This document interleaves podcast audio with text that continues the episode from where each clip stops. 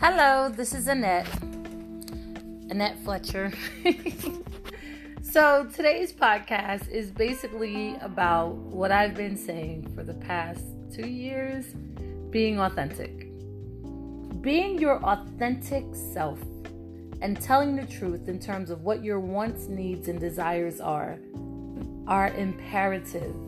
Now, we may be learning them as we go.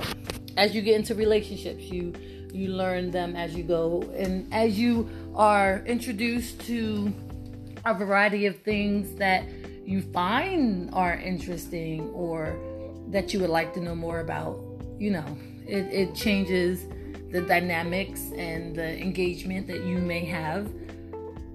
But if you are being authentic with yourself in your learning in your openness then it could make that growth and develop and transition so natural and and what what is the word? Organic.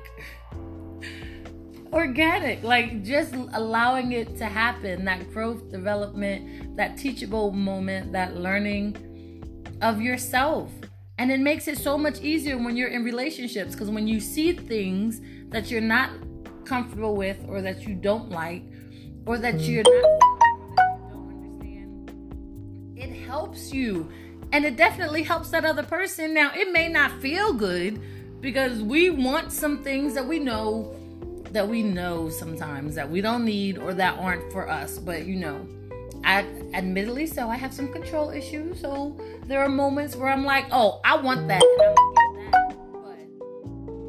it's not for you. And you know it's not for you because you're trying to change, fix, adjust, correct something within whatever it is that you don't like, that you don't feel comfortable with, or that you have issue with. It is imperative that as you are learning, growing, and developing, that you're honest with yourself and the people in your circle.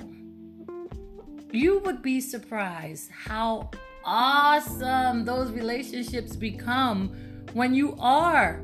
Sometimes it relieves them too because they're like, whew, I thought it was this, or I thought it was that, or I thought you were like this, or I thought you were like that. No, let's not make those assumptions. If I'm being authentic, honest, and I'm communicating with you because I, I respect you and myself, then it makes those relationships, those, oh my gosh, it enhances those relationships so much better.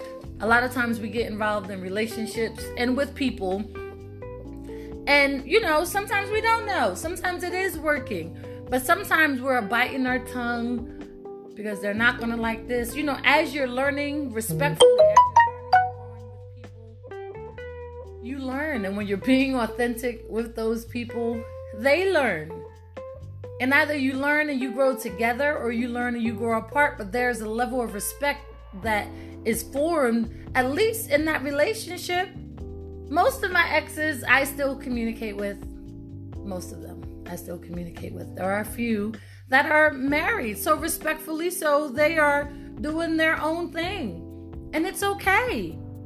But there has to be authenticity for any relationship to really grow and thrive. So if there are things that you are into that you need, you need you need to to organize them so that when you're in relationship if the expectation is that this is and not to make it sexual but if you have things that you know that you are into share it with your partner early.